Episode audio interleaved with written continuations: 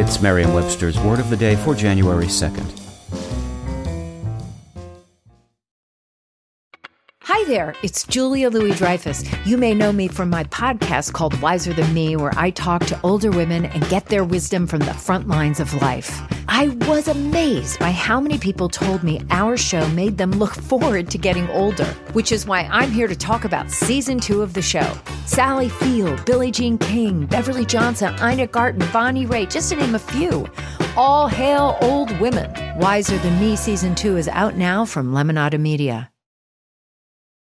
Today's word is feckless, spelled F E C K L E S S.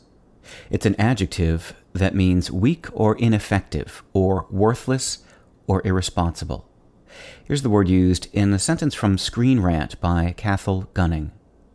The story of Tom Cruise's feckless young test pilot, Top Gun, was that rare sort of high octane action movie that, despite its flashy, fast paced theatrics, managed to resonate deeply with audiences in the mid 80s. Someone feckless is someone lacking in feck. And what, you may ask, is feck?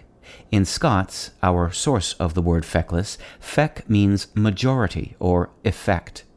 The term is ultimately an alteration of the Middle English word effect, so something without feck is without effect or ineffective.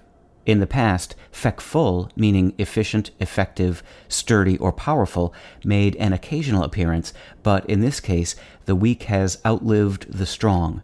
Feckless is a commonly used word in English, but feckful has fallen out of use. With your word of the day, I'm Peter Sokolowski.